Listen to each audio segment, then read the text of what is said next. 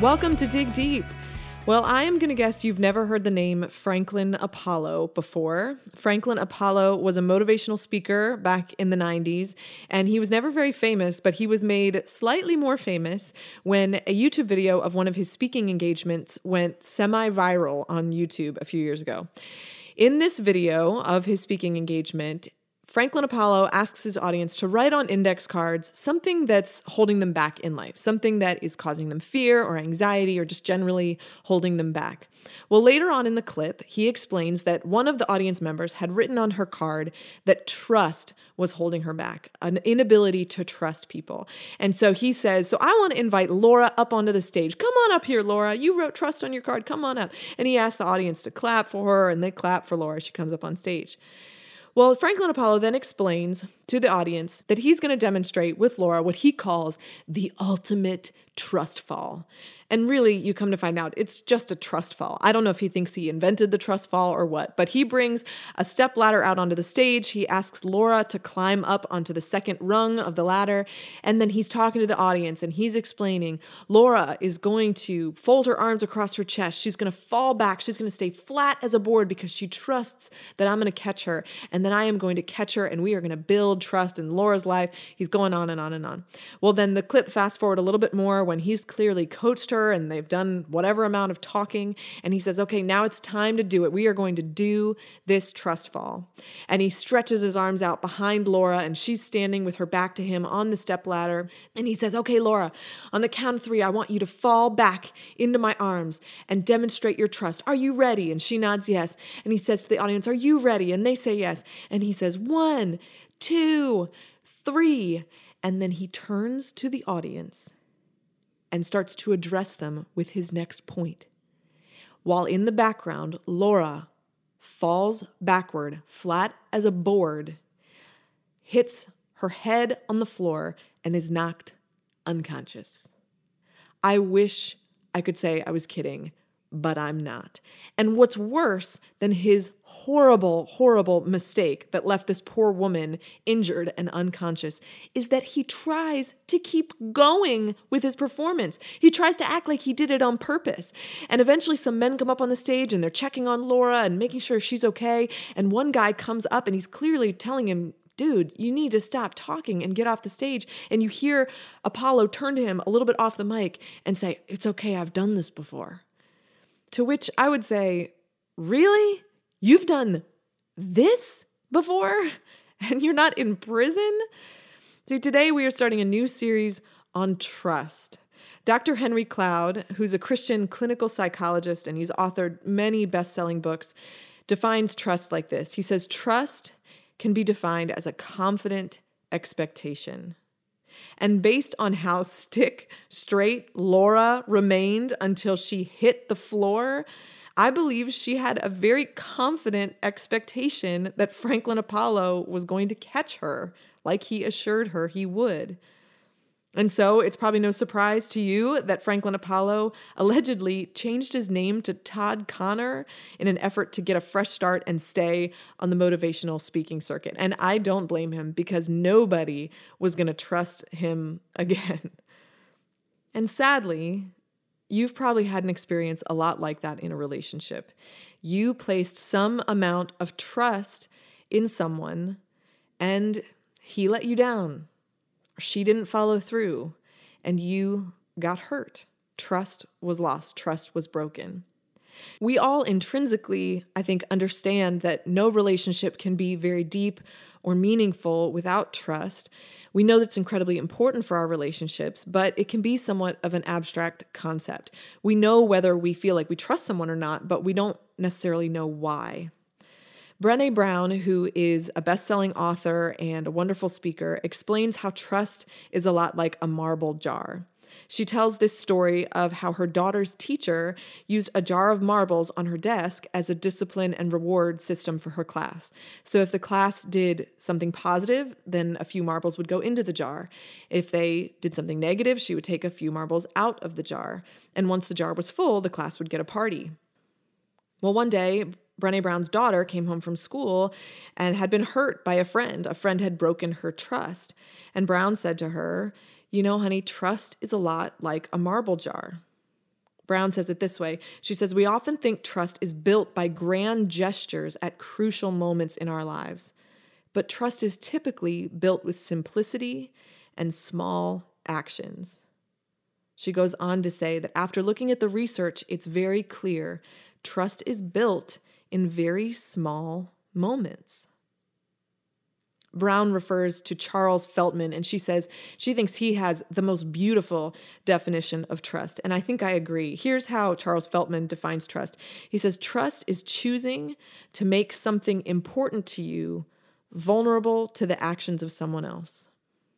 Trust is choosing to make something important to you vulnerable to the actions of someone else.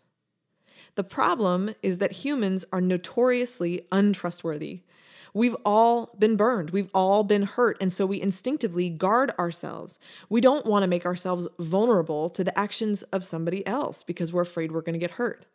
I kid you not, this morning I woke up way too early to the sound of my third born child yelling the name of my firstborn child all around the house. It seemed like she was going into every room and at the top of her lungs screaming her sister's name. And so I stumbled out of bed and thought, why isn't she answering her? Where is she? Why isn't she answering her sister?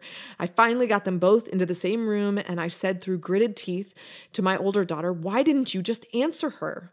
And then my older daughter turned to her younger sister and said, with as much frustration as I was feeling, Every time you find me, you just hit me. So I don't trust you anymore. That's why I didn't respond to you.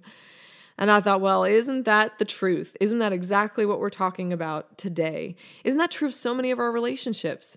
Someone has a history of hurting us again and again in big ways or in small ways. And so we naturally retreat and hide because trust has been broken. And so, if trust can be defined as making yourself or something that's important to you vulnerable to the actions of someone else, then we say, heck no, I'm not doing that. I'm not going to answer when that person comes looking for me, wanting to build our relationship and moving forward. I don't trust them. And we're tempted to become that paranoid guy who lives in a bunker as a hermit. But of course, we know that's a pretty miserable way to live, and it's not the way God intended for us to live. The deep, meaningful relationships that God created us to enjoy with others are all founded on trust. The Apostle Paul says it this way he's outlining for us what real love looks like. And it's a very familiar passage in 1 Corinthians chapter 13. We hear him say that love is patient, love is kind, it doesn't envy, it doesn't boast, it's not proud, it's not rude, it's not self seeking, it's not easily angered, it keeps no record of wrongs, it does not delight in evil, but rejoices with the truth. And then he says of love, love always protects, it always trusts, it always hopes, and it always perseveres. Love always trusts. And when I looked at that verse in a couple different translations, that word that's used there, the Greek word, it's pronounced something like pistiwo, pistiwo. It is translated to mean a couple different things. It can mean believing in something, having faith that someone's going to come through, trusting in someone. But the important thing to note there is that trust is a verb.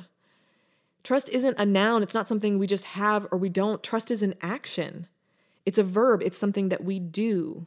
We place our trust, we extend trust to others. And it's something that Paul is saying is a critical part of loving relationship with other people. So today, I want us to give trust some practical handles that I believe will serve us really well in our relationships.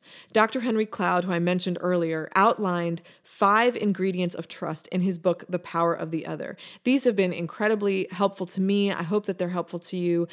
And in those relationships where you know that you either trust someone or you don't, but you don't necessarily know why, I believe that his five ingredients will give you language and the tools to have a dialogue to move toward trust in that relationship and building it for the future. So, these are Dr. Henry Cloud's five ingredients for trust. I encourage you to write these down. I think they'll be incredibly helpful to you. The first one is understanding. Understanding. Does this person understand me? Is this person listening to me? Do they know what I need? And so, to understand this point, you can imagine that you walk into a doctor's office for the very first time. Maybe you're in need of a minor surgical procedure, and you've heard that this doctor, you know, he's just the best surgeon in the whole world. And so, you walk into his office and you're really encouraged because you see a whole wall of framed awards and credentials and accolades. And so, you feel really hopeful.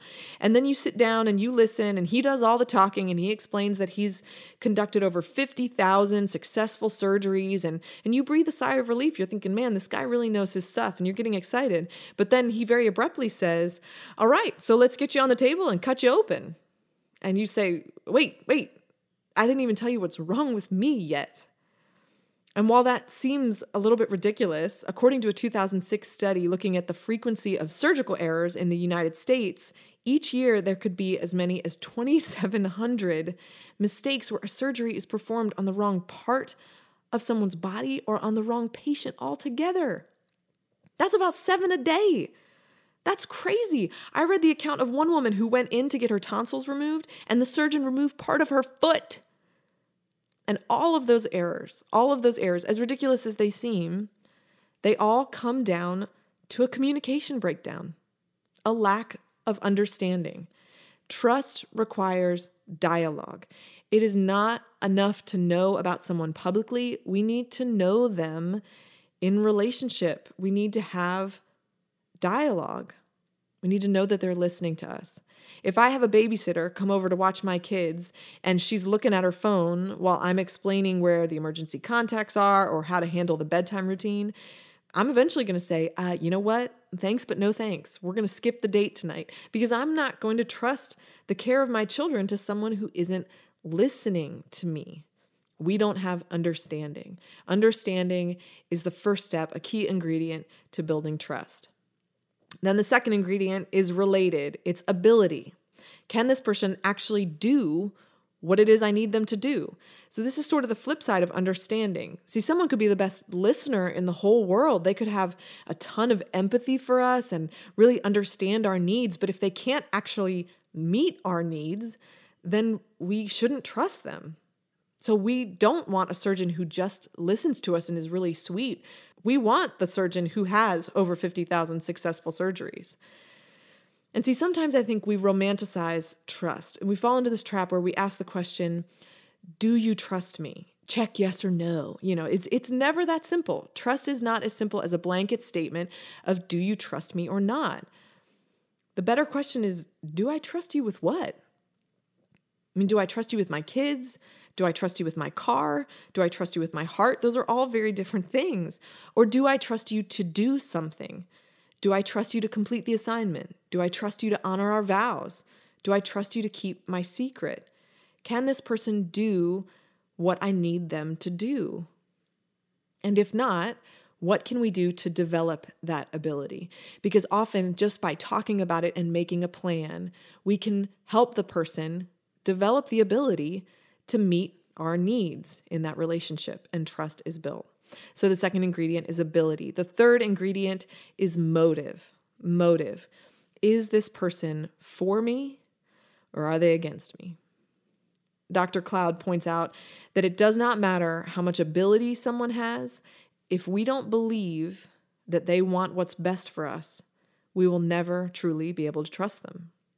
He also points out that when we enter an interaction with another person, we immediately scan their face and their body language and determine subconsciously whether they are for us or against us. He says this isn't something we think about, it's just something that we do as humans. We immediately read someone's body language and their face and we make a snap judgment are they for us or against us? And then we operate out of that belief. And for us to trust someone, we need to feel that they are for us. And it's not enough to just feel that they aren't against us. Neutrality is never enough. We need to know that they are for us. All of my kids have needed to learn this and develop this trust in our relationship with them over time. And one of the most tangible examples I can think of is how each of our older three children have learned at some point to jump into the pool knowing that we will catch them. And all of our kids have done this at different ages, you know, as toddlers, and some of them were braver or bolder than others to jump further, younger. They've all been different, but they've all eventually trusted us to jump. And with each of them, we did what any good parent would do. And when they finally took that huge leap of faith and jumped from the side of the pool, we very lovingly stepped to the side to let them belly flop and smack their bellies on the water because they need to learn a healthy fear of the water, right? No, no, we would never do that. Our kids need to know that we are for them, that they can trust us. And so, of course, we have caught them and they have gradually jumped farther and farther and trusted us with more and more because they know that we are for them.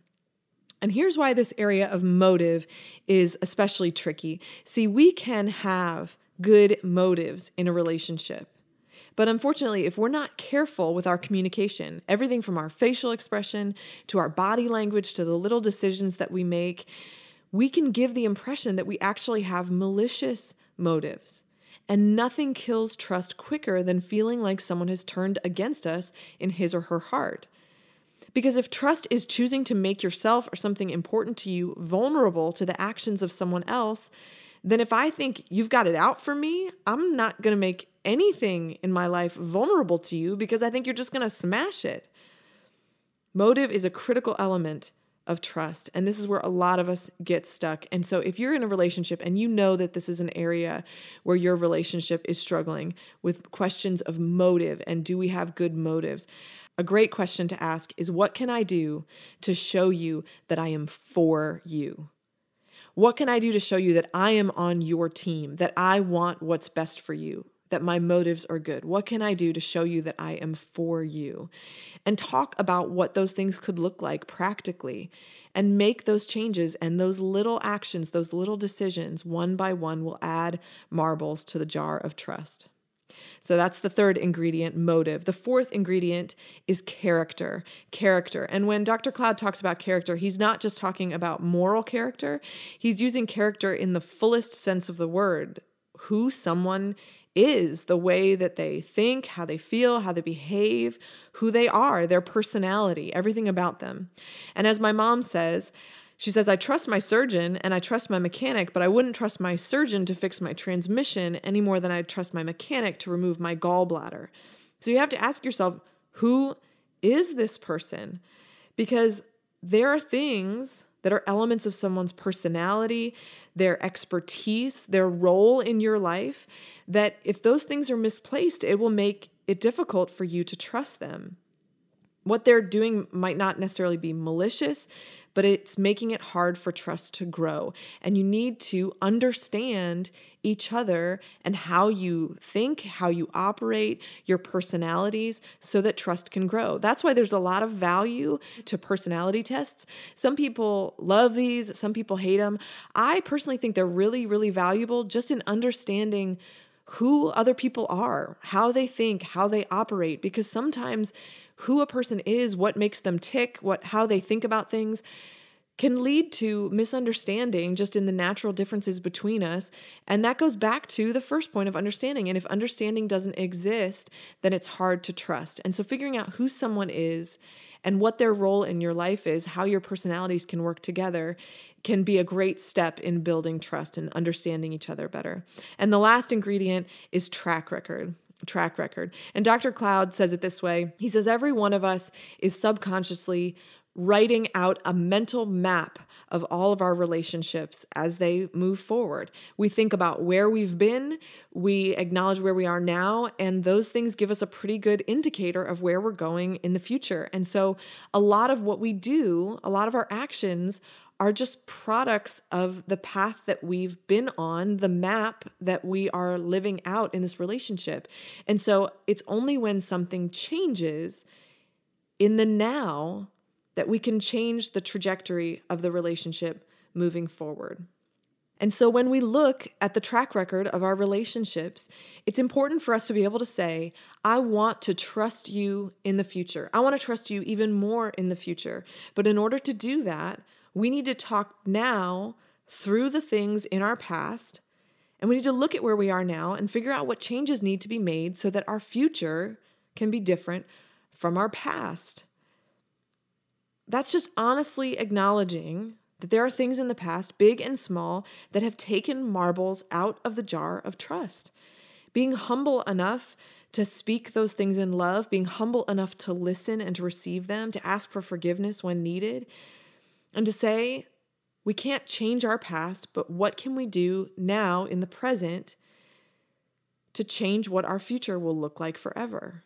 To shift the track record so that five years from now, 10 years from now, our track record will look different than it does today. And the way we do that is by having honest conversations surrounding these five ingredients. What are areas where we are not understanding one another? What are areas where we don't have ability that we need to develop right now? Do we have good motives? And if so, how can we communicate those good motives to each other in small, little intentional decisions that move us toward trust? How can we get to know each other better, to understand each other's personalities better? And then ultimately, what can we do to change our track record moving forward? And so I would encourage you to write those five things down. And as you think about the relationship that you're in, maybe circle the areas where you know you are struggling, or you know you need to do some work or dialogue about some things with the person that you are struggling to trust. And you may be thinking, man, that sounds like a lot of work. And yeah, it is. It is. And it's worth it. It is worth it. The Apostle Paul reminds us, and I want to read his words again, that love is patient, love is kind. It doesn't envy, it doesn't boast, it is not proud, it is not rude, it's not self seeking, it's not easily angered, it keeps no record of wrongs. Love does not delight in evil, but rejoices with the truth. Love always protects, it always trusts, always hopes, and always perseveres. Love chooses to trust. It never gives up, even when it means starting small, extending trust to that person, never throwing in the towel. You can't rebuild trust overnight. There is no quick pill to swallow to make somebody trust you or to make yourself trust someone else, but it is possible to slowly rebuild it and make it stronger and stronger and stronger for the future. And it's what God wants us to do to build relationships that are healthy and meaningful and loving the way that He intended us to. So I hope that these five ingredients are helpful to you. I know they've served me well in my relationships. I hope that they'll do the same for you. Next week, we are going to continue this series by shifting our focus. Instead of talking about trust in our human relationships with each other, we're going to start talking about our relationship with God. How do we trust God? And if He really is a good, loving, perfect God, then why is it so hard to trust Him at times? And I'm encouraged that when I read the New Testament and read about the disciples and their relationship with Jesus, I'm encouraged to see that even though they lived with him, they walked with him, they struggled to trust him at times. And they had to build a trusting relationship over time. So, next week, we're going to specifically look at the Apostle Peter and his relationship with Jesus and how he grew his trust in Jesus over time. I think it's going to be a great week. I hope you'll come back and join us then. And until then, remember to dig deep.